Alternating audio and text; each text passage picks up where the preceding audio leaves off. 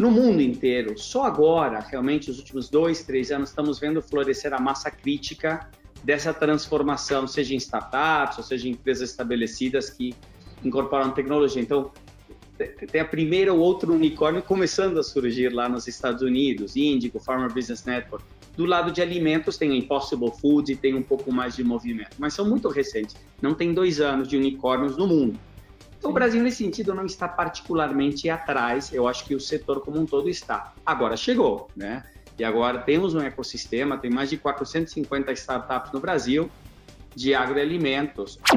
E foi uma grande lição aprendida de nunca fazer negócios onde o driver é o dinheiro. O driver tem que ser a paixão e uma proposta de valor excelente, que você acredite e queira fazer, né? Porque anos depois eu estava tocando uma empresa de serviços tecnológicos de saúde, falava, será que isso é minha paixão? Eu gostava, mas não era realmente o que, o que me mobilizava tanto. E foi, e foi, foi um grande aprendizado isso para o resto da vida. Eu voltaria ao Elon Musk, uma pessoa extraordinária, com uma capacidade de não só criar negócios, mas que tentam transformar o mundo. Ele é polêmico também. Sem dúvida. Você é. não muda o mundo se você não é polêmico e um pouco estranho, né? Mas todo. Esse é o podcast do Café com Investidor, apresentado por Ralph Manzoni Jr. Bem-vindos e bem-vindas ao Café com Investidor. Ele é um fundo especializado no agronegócio e investe em empresas que vão desde comida saudável até o varejo com vinhos. Eu converso com Sebastian Popic. Ele é fundador do Aqua Capital. Sebastian, muito obrigado por aceitar o convite de participar do Café com o Investidor. Pelo contrário, Ralf, muito obrigado pela oportunidade, um prazer estar aqui. Legal, Sebastian. Vamos começar pelo começo. Como surgiu o Aqua Capital? Eu venho de uma carreira de gestão e uma família e experiência no agronegócio, né? E lá pelo ano 2004, fui convidado por um grupo investidor que tinha investido em terras a, a pensar em teses que iam além da terra com exposição ao agronegócio. E ajudei a montar isso aí atrás. E fizemos teses de proteína animal, etc. Bom, alguns anos passaram e eu queria voltar para o Brasil, onde eu tinha me criado e onde eu via realmente o potencial maior para o agronegócio. E aí criei a Aqua Capital lá em 2009, com essa visão de realmente nos focar estritamente na cadeia do agronegócio e alimentos, com uma visão de private equity. Aí foi o começo, estamos há 11 anos e pouco fazendo isso. E o, desde então, vocês levantaram até agora dois fundos? Nós levantamos dois fundos, correto, mais alguns pools de capital específico para uma oportunidade ou para com investimentos adicionais. Exato. E qual é o tamanho desses fundos e desses pools de capital? No total, se eu não me engano, são 650 milhões de dólares sob gestão? É isso aí, Ralph. É isso aí, e com uma meta de, num futuro não distante, partir para um bi de ativos sob gestão. Então, significa que no curto prazo vocês estão pensando em captar um novo fundo? Estamos nos preparando para isso, Ralph nos organizando para em breve estar no mercado. E por que o agronegócio? Por que vocês resolveram se especializar em agronegócio? Eu acho que é unir o útil ao agradável, né? O primeiro é que eu gosto muito, eu venho de uma família onde meu pai é agrônomo e, e trabalha terra e trabalhou em empresas do setor e meu avô também.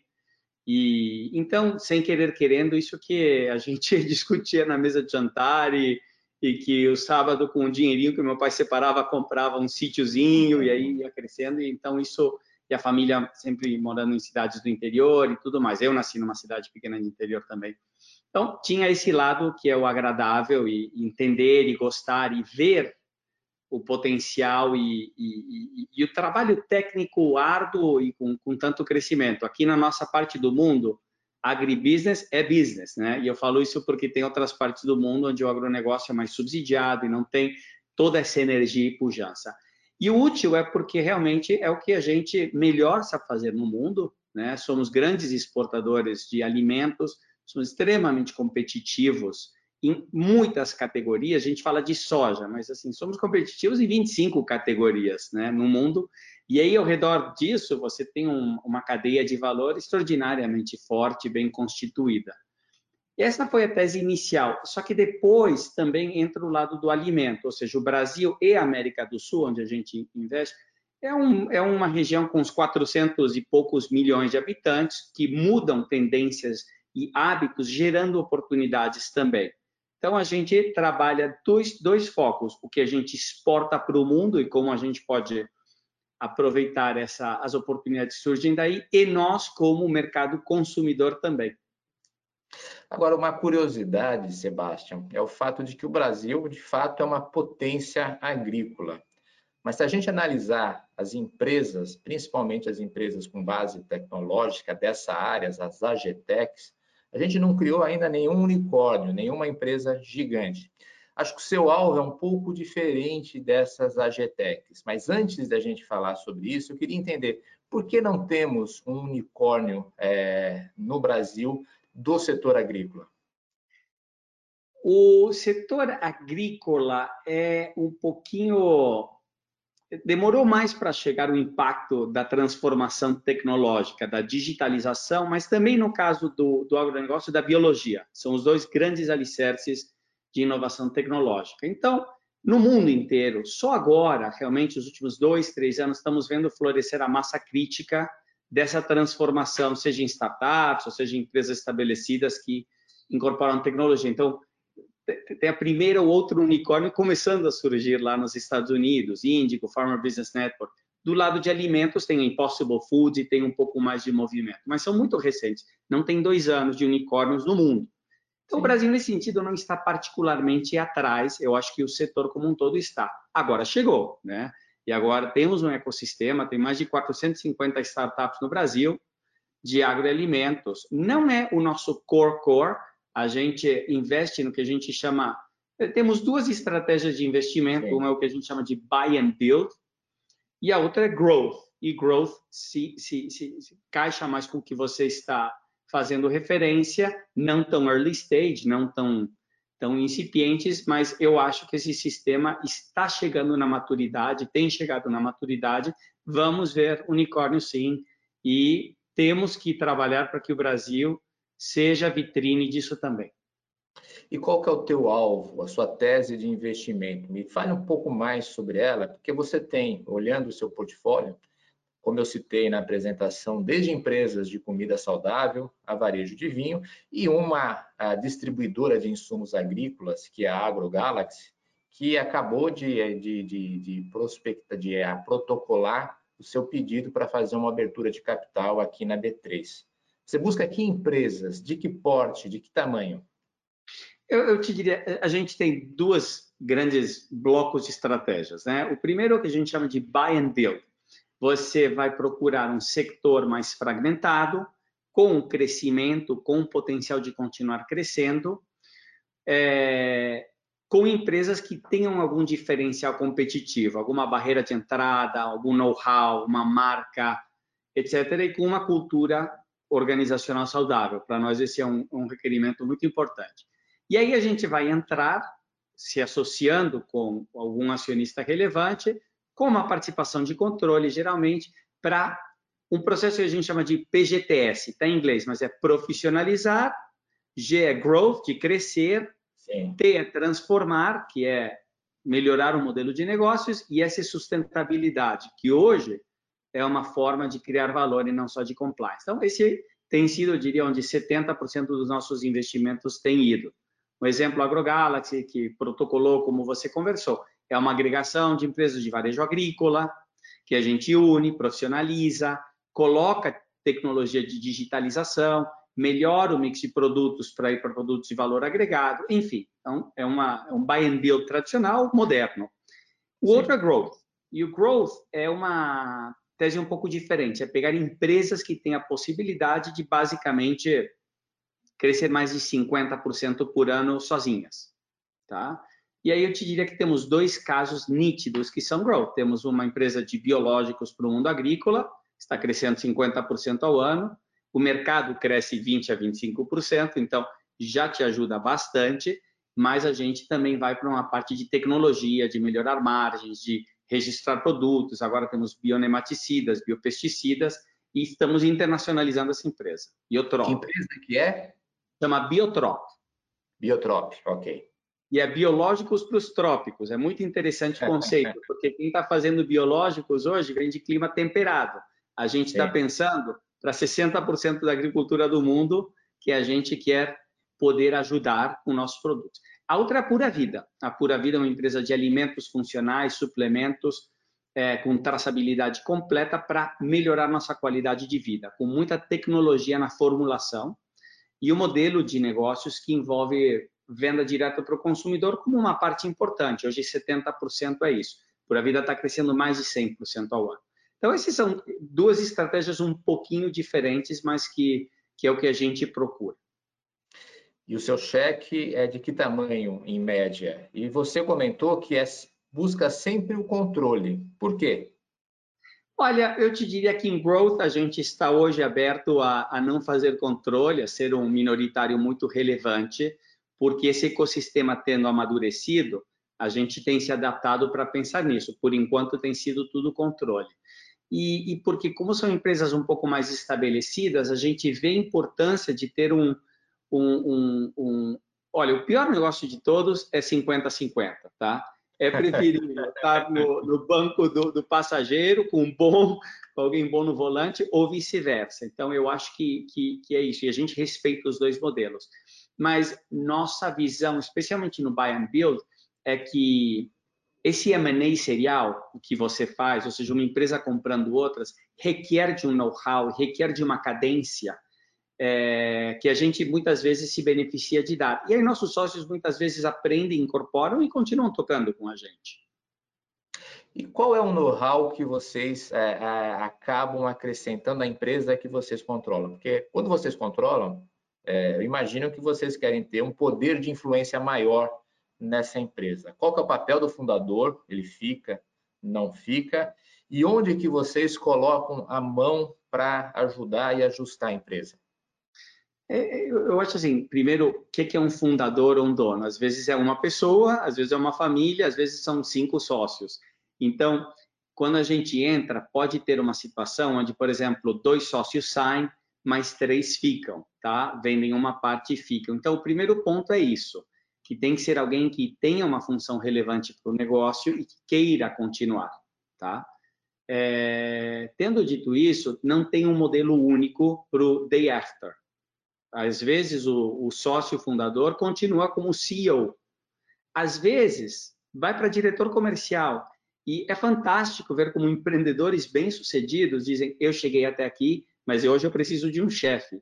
Isso é um exercício de uma maturidade emocional muito grande e um amor pela empresa também, porque você quer que ela seja tudo o que ela pode ser. Essas pessoas que têm esse ego bem resolvido vão muito longe na vida também, porque aprendem. E tem gente que fala, eu estou ok para tocar uma transição, mas vamos colocar já a gestão desde o dia zero que a gente quer. E então tem, tem vários modelos é, é, assim. O, o, importante é combinar o jogo antes. Então a expectativa está clara, o jogo está alinhado e vamos para frente. E, e o cheque, Sebastião, tem algum valor médio que vocês fazem? Nosso, o tamanho do cheque está muito determinado por dois fatores. O primeiro é que ele tem, precisa de ter um tamanho mínimo para nosso time poder justificar todo o investimento de tempo que a gente quer fazer lá. E o segundo é a alocação de risco dentro de um portfólio como um todo. É, então, eu diria assim, a resposta rápida é, olha, Ralf, é de 15 a 100 milhões de dólares. Respondi tua pergunta. A resposta ideal é Gostamos de construir posições de mínimo 25 milhões, onde a gente tem a opcionalidade ao longo dos próximos 3 a 5 anos de alocar outros 25 a 50 milhões mais. É, você comentou sobre duas estratégias aí de investimentos, uma de growth e uma um pouco mais tradicional. É, posso imaginar, então, que em growth isso é muito mais parecido com venture capital, enquanto que na outra você é mais um private equity? o buy and build é claramente é private equity e assim lá fora é buyout, Só que a gente faz um buyout mais pequeno e sem essa carga de dívida, né? essa estrutura de compras alavancadas que lá fora é comum. Mas é claramente buyout, que tem que ter growth. Como você não carrega dívida, você tem que crescer seus 20%, 25% ao ano, mais o inorgânico para entregar retorno. Então, esse, esse, essa resposta é assim mesmo. O, o, o, growth é interessante, porque lá fora, acho que X anos atrás, era venture capital ou private equity. Mas uns anos atrás, começou a né, se abrir aí no meio e colocar um conceito que é growth. E o que, é growth? Você não tem risco de modelo de negócios, ou seja, o negócio funciona. Você não tem risco de time, ou seja, o time funciona. Agora, você vai ter que mexer muito no modelo de negócios e no time para adaptar ele, evoluir, e a escalabilidade não está dada. O venture capital, muitas vezes, você ainda não sabe se o negócio funciona, se o time funciona, você vai num risco um ou dois passos antes. A gente não vai lá, mas sim growth. E onde você encontra esses empreendedores? Porque se a gente buscar aqui no ecossistema de startups, as startups de tecnologia acelerados, a gente tem um perfil bem claro. Você tem empresas que são aqui em São Paulo, Rio de Janeiro, evidentemente que existe um ecossistema que já está todo diversificado pelo Brasil, mas em capitais e um perfil que é um perfil de homens brancos com MBA em Stanford, Harvard e nas principais universidades americanas. Você está no agronegócio. É, imagino que boa parte dessas empresas não estão concentradas na, nas grandes capitais. É, como, como, você encontra essas empresas e qual é a formação desses empreendedores?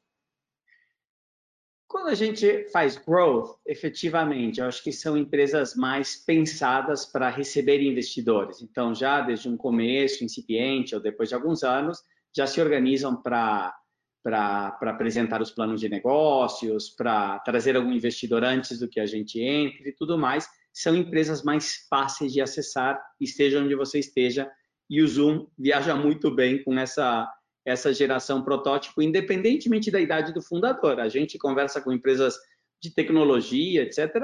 Fundadores têm 55 anos de idade, foram evoluindo e adaptando, mas ele, esse, esse, essa idiosincrasia está lá. Mas o buy and build, que é 70%, 80% do que a gente faz, não é isso, né? E aí, muito do que, como a gente trabalha muito é mapeando setores, Ralf, a gente gasta muito tempo, às vezes anos, é, quando eu falo isso, as pessoas dizem, não, vocês estão exagerando. Não, a gente às vezes está três, quatro anos seguindo um, um, um, setor, mapeando, conversando com as empresas, tentando fazer deal, não dá certo, não achamos, não precificamos bem, o sócio não está pronto, e aí isso evolui em tese. Biológicos é um bom exemplo, foi uma tese de quatro anos, e foi a mesma empresa, dois anos depois, que a gente terminou né, comprando o controle para criar a base da Biotrop. Então, é isso. E aí é muita viagem, é muito churrasco, é muita confiança, porque você está criando uma sociedade. E como que foi, então, no meio de uma pandemia em que os contatos sociais ficaram limitados, quer dizer, teve que cortar o churrasco para fazer negócio? Então, é, é, muito interessante porque a gente pensava que esse mundo não ia se adequar ao Zoom, mas a gente fechou entre agosto, a gente quando veio o Covid, parou o processo de investimento, porque Sim. precisávamos ver para onde o mundo ele ia para algum lugar, não ficava claro para qual. Mas também porque nosso foco virou realmente fortalecer e cuidar da saúde dos nossos times, da continuidade dos nossos negócios e da saúde financeira de 14 empresas com quase 7 mil funcionários espalhados pelo Brasil e alguns outros países. Então, foco foi isso. Depois a gente voltou e entre agosto e agora, em fevereiro, daqui a uma semana a gente anuncia, teremos fechado sete aquisições. Então, você imagina que a maioria delas, o, o componente Zoom foi muito grande. Foi muito grande mesmo. Interessante, alguns desses deals, três de, dois deles, sócios nossos já atuais tinham outros negócios que a gente se associou nesse negócio também. Então, a empresa comprou. Mas outros, a gente realmente bateu na porta, ou vieram nos ver, fizemos muito Zoom. Quando as restrições foram é, mais leves, um time foi com todos os cuidados visitar. A gente não só comprou, vendemos empresas na pandemia com compradores que não vieram ao Brasil. Vendemos uma empresa para uma empresa listada na bolsa de Nova York e os caras não conseguiram vir ao Brasil presencialmente. Então Quem deu para fazer venderam? a Fertilac, uma empresa de bioestimulantes e foliares. E foi vendida para quem? para a ICL, uma empresa israelense listada na Bolsa de Nova York, é, e tem até uma presença no Brasil, mas o time que fez o negócio era todo um time baseado no Israel. Então foi tudo online? Tudo online. Negociamos durante Yom Kippur, direto, porque tínhamos umas datas para cumprir e tudo mais, e foi um processo com suas complexidades, mas, assim, não recomendo, é melhor o, o cara a cara, realmente é, mas conseguimos. Ô Sebastião, durante a pandemia também surgiu a AgroGalaxy, que é uma holding de, de, de, de distribuição de insumos agrícolas, que agora é, projeta abrir o capital agora em 2021. Eu sei que você não pode comentar absolutamente nada sobre a empresa, porque o processo está em andamento. É, mas como que foi criar essa holding no meio desta pandemia? Porque aconteceram antes desse protocolo é, do pedido para abrir o capital na B3, uma série de aquisições que fortaleceu a empresa. Ralf, é, é, o AgroGalaxy tem, eu, eu, posso dizer muito pouco, estamos em período de silêncio, mas assim, nós começamos a investir no setor em 2016, então a gente vinha criando essas parcerias, essas posições desde 2016. O que aconteceu um ano atrás foi que a gente fez uma fusão desses, desses ativos todos, né? E, e nossos sócios de cada empresa viraram sócios de uma holding, a gente também dessa holding, e já tínhamos um corporativo que foi fortalecido né, para dar uma estrutura maior. Então, foi, foi, isso, mas isso, claro, foi um gatilho que nos permite ter feito um filing, um registro, para ver se a gente acede, acessa o mercado de capitais é, num futuro não distante. E a questão de saídas? Você já me falou sobre uma saída que aconteceu no meio da pandemia, uma venda, e você tem um IPO que não deixa de ser uma, uma, uma saída. É, desde 2009, é, vocês têm feito muitas saídas e que tipo de saída vocês buscam? É, a gente tem feito com a AgroGalaxy saindo, seriam três saídas, né? É, e uma saída parcial de outra empresa, então seriam quatro, é, parciais ou totais. Como a gente pensava o mundo, eu te diria, dez anos atrás, era vendas para players estratégicos, ou seja, a gente vai lá, compra participações, organiza, faz esse PGTS, profissionaliza, cresce, transforma, agrega sustentabilidade e vende para alguém. E esse, por exemplo, foi Fertilacqua indo para a ICL. É, é, o livro de texto, assim, jogada combinada aí. O que acontece agora é que a gente começa a criar empresas de maior envergadura, por um lado cresce e por outro lado cai né, o tamanho é, que as empresas são viáveis e, e, e líquidas e bem-sucedidas na Bolsa. Então, essa combinação permite que, por exemplo, um AgroGalaxy tenha essas perspectivas e ela não é a única do nosso portfólio. Então, estamos explorando hoje outras alternativas diante desse cenário. Quer dizer, a abertura de capital agora se torna uma alternativa de saída, coisa que lá no comecinho era inviável.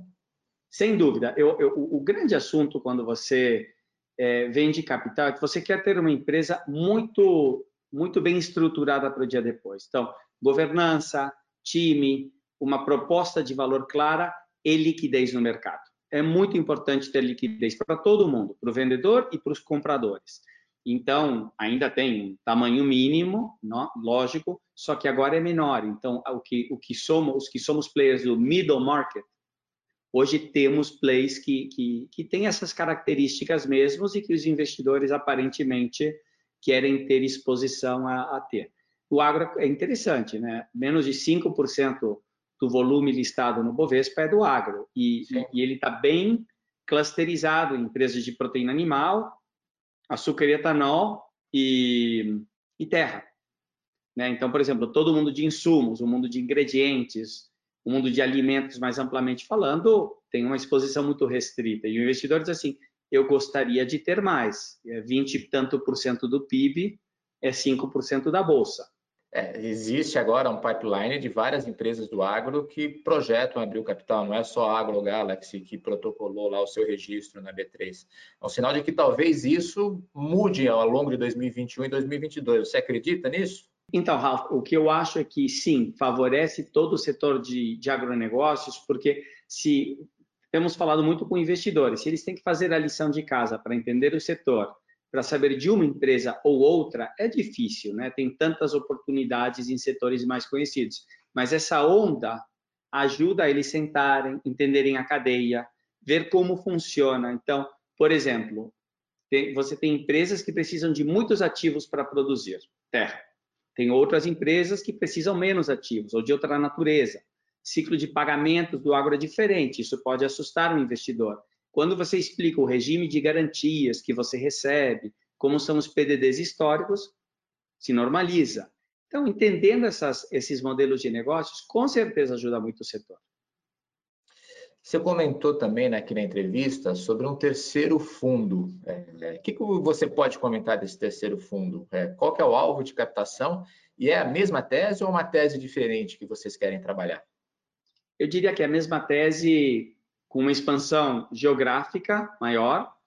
É, nós vemos oportunidade de internacionalizar empresas do Brasil e trazer empresas de outras regiões também para outros países da América do Sul, principalmente o Brasil. Então, eu diria que essa é, evolu é mas é uma evolução, não é uma mudança radical.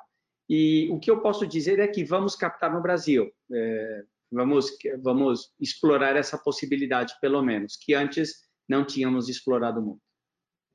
E não pode me dar nenhuma ideia do tamanho desse fundo? Ainda estamos estamos ainda no, no, no, drawing board, como se diz. Estamos aqui, ó, desenhando no, na, na, na tela como vai ser isso aí. Sebastião, vamos falar um pouquinho da sua trajetória profissional. É, você comentou que morou em cidades do interior, mas você é argentino? Eu sou argentino, nascido em Junín, uma cidade de 300 mil habitantes. Quando eu tinha um ano, mudamos para Porto Alegre, depois São Paulo, e eu cresci num prédio que fica aqui a 300 metros do escritório. São Paulo. E, e desde então vive no Brasil. Então você é um, é um, é um argentino brasileiro. Não, eu, eu morei desde então na Argentina e nos Estados Unidos também, né? Então, é. hoje a distribuição é 21 anos de Brasil, 10 de Estados Unidos e uns, sei lá, 19, 20 na Argentina, eu tenho 49. Quando tem Brasil e Argentina, você torce para quem? Eu vou te dizer a verdade. Eu, eu torço ainda para a Argentina, viu? Tem, tem algumas coisas, mas, mas eu, eu, eu torço muito para o Brasil quando não for esse jogo, tá? Minha filha brasileira, nascida no Brasil, tá me obriga a fazer isso. E, eu estava vendo é, um pouquinho da sua trajetória e, me chamou a atenção que você trabalhou é, numa empresa de saúde chamada, se não me engano, o nome Salutia. É, para quem não sabe, a Salute é uma, uma das empresas lá do, dos anos 90, 2000, é, na época da bolha, é, em que se investia pesadamente em internet e muitas empresas faliram. Não, eu confesso que eu não sei qual foi o destino da Salute, se faliu, se ela existe até hoje. Me conta um pouquinho dessa experiência de viver essa época que foi a época da, conhecida como a época da bolha da internet. Eu, eu era consultor na Booz Allen na época, depois Booz, depois foi evoluindo. E eu trabalhava muito com agronegócio. E com um colega lá da firma tínhamos a ideia de fazer um plano de negócios e virar empreendedores. Tínhamos muita vontade. Fomos falar com investidores falaram, não, não, não, tem que ser internet. Então a gente, ok, criamos outro plano de negócio, de outra coisa. Falou, não, não, não, tem que ser Latam, não pode ser só um país. a gente falou, tudo bem, o que, é que ainda não chegou aqui, porque o, o dinheiro está para isso. Então, não tinha chegado saúde, replicamos o modelo americano, e aí foi. E foi uma grande lição aprendida, de nunca fazer negócios onde o driver é o dinheiro. O driver tem que ser a paixão e uma proposta de valor excelente que você acredite e queira fazer, né? Porque anos depois eu estava tocando uma empresa de serviços tecnológicos de saúde, falava, será que isso é minha paixão? Eu gostava, mas não era realmente o que, o que me mobilizava tanto. E foi, e foi, foi um grande aprendizado isso para o resto da vida. É, claro, foi uma história de, de, de, de ups and downs violentos, né? Sim, crescemos, abríamos escritório em tudo quanto é lugar, faltava um só em Saturno, eu acho, né? Os investidores ainda não abriram no Portugal, mas é Europa, sim, mas fala português, então era assim, até fechar e reestruturar, né? Eu demiti acho que 80, 90 pessoas, reestruturar grandes contratos tecnológicos, e uma vez que a poeira baixou, a gente tinha uma, uma proposta de valor muito boa, que era a automação de processos entre operadoras de saúde, plano de saúde e prestador. Esse negócio foi para frente, eventualmente foi saneado, cresceu, se organizou e foi vendido para um player estratégico do setor. Foi uma escola de gestão maravilhosa. Não sei se eu recomendo para muitas pessoas. Foi da dureza, mas com certeza eu aprendi muito, muito de gestão, do mundo de investimentos, do mundo comercial, porque eu era CEO, mas no final do dia eu tinha uma malinha, ia bater a porta lá na Unimed Santos, ia com meu carrinho vender plano de, é. de automação para a Unimed Santos. Então foi uma grande experiência. Qual foi a principal lição? Não, isso de realmente empreender coisas que você tem paixão e tem uma ótima proposta de valor, e não oportunistas. Tá? Quer dizer, você se adaptou ao que o investidor queria e não ao que você queria fazer. Exato. E eu acho que sempre tem um pouco de aprendizado e adaptação, mas o, você tem que se nortear e, e, e assim, eu, eu, falo isso com muito cuidado. Falo seguir sua intuição. Então, ah, então você é pintor e eu vou mudar para a França. Bom, com realismo, né? Mas eu acho que tem um lado de seguir sua intuição mesmo e confiar no seu estômago depois de ter analisado as coisas com, com, com, com objetividade. Agora, o que é curioso, você comentando sobre essa luta, é, de um plano de expansão agressivo latino-americano, é, isso era bastante comum na época. Não sei se você deve se lembrar da Star Media, que chegou a valer bilhões, abriu capital, é, que era o, o, sonho de um portal latino-americano e que hoje, olhando em retrospectiva, foi um tremendo de um fracasso. É, isso eu imagino que mudou na, na perspectiva dos investidores, não? Com certeza mudou e, e, e, assim da época tem um aprendizado muito grande, investidores muito bons que na época reticentemente investiam porque não podiam ficar fora. Acho que esse foi outra coisa importante, os investidores escutar sua intuição e não seguir bolhas, seguir ondas, senão realmente analisar negócios. Foi uma época de grande aprendizado para muitos. E sim, acho que também sim, muitas das teses não estavam erradas, estavam antes do seu tempo natural. É verdade. Sebastião, estamos chegando ao final. No final, eu faço um bate-bola com perguntas e respostas rápidas. Vamos lá? Por favor. Quem te inspira? Mundo empresário, Elon Musk. Mundo político, Barack Obama. Um empreendedor ou uma empreendedora que você admira? Eu voltaria ao Elon Musk, uma pessoa extraordinária com a capacidade de não só criar negócios, mas que tentam transformar o mundo. Ele é polêmico também. Sem dúvida. Você é. não muda o mundo se você não é polêmico e um pouco, estranho, né? Mas todo. É, veja o caso do Steve Jobs, que é considerado um gênio, mas como você conhece as relações pessoais dele, ele era irracível. Eu imagino, é, é bom tê-los no mundo, mas não muito perto, eu imagino. um erro. Não, eu acho que é, eu contei minha história de, de, empreendimento antes com a Salutia. Eu acho que é, essa questão de escalabilidade é, é, é, uma questão central e a gente vê isso nas empresas que a gente investe, mas eu passei por isso no Aqua. Um belo dia, fomos de três empresas em um ano, cinco em outro, sete em outro, nove em outro, e o modelo tem que mudar. Então, o que dava para fazer artesanalmente, ah, estou em todos os conselhos, temos um time de três pessoas que está em tudo. Não, aí você precisa profissionalizar e mudar processos. A gente fez isso, faz isso em todas as empresas. Quando foi o momento de fazer dentro de casa, quebraram dois ou três pratos, com certeza. Ou seja, em casa de ferreiro, o espeto era de pau aí com vocês. Quando doeu muito, eu, eu, eu senti, nossa, aqui teve uma curva que eu não vi. Mas aí a gente aprendeu e realmente, assim, o que nos fortaleceu enormemente. Eu acho que hoje eu, eu posso contar isto com muita tranquilidade de que a Aqua ganha uma escalabilidade tremenda. Então, nossa capacidade hoje, já há um tempo, de tocar um portfólio grande, complexo, internacional, diverso, é, eu acho que é muito forte, muito firme. E durante o Covid isso ficou muito demonstrado. O ano passado, todas as nossas empresas cresceram no seu valuation, as 14. Um acerto.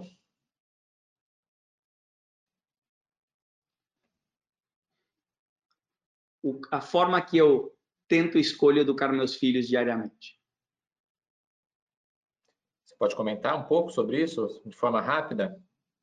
Eu acho que a gente passou por situações desafiadoras, fora da caixa, onde não tem livros escritos, pelo menos o que eu não achei. E, e é uma conversa e um processo permanente, evolutivo, para tornar os jovens em cidadãos é, responsáveis, amorosos e, e, do bem. Um livro? É, autobiografia de um yogi. Por quê? Ele conta de uma forma completamente inacessível para mim é, como é um caminho de iluminação, de aproximar a, a uma visão de mundo mais integrado. E por fim, um hobby. Esquiar, que estou há um ano e meio sem fazer e provavelmente um ano a mais sem fazer, mas que eu adoro fazer com amigos e família. Legal, Sebastião. Foi um prazer recebê-lo aqui no Café com o Investidor. Ralf, todo todo meu prazer, obrigado e parabéns por, por tua história de empreendedorismo também. Obrigado e até o próximo episódio. Você ouviu o podcast do Café com o Investidor, com a apresentação de Ralph Manzoni Jr. Para assistir nossos programas, acesse o nosso canal no YouTube Neofeed Brasil. Para receber notícias em seu e-mail, acesse o site www.neofeed.com.br e assine a nossa newsletter.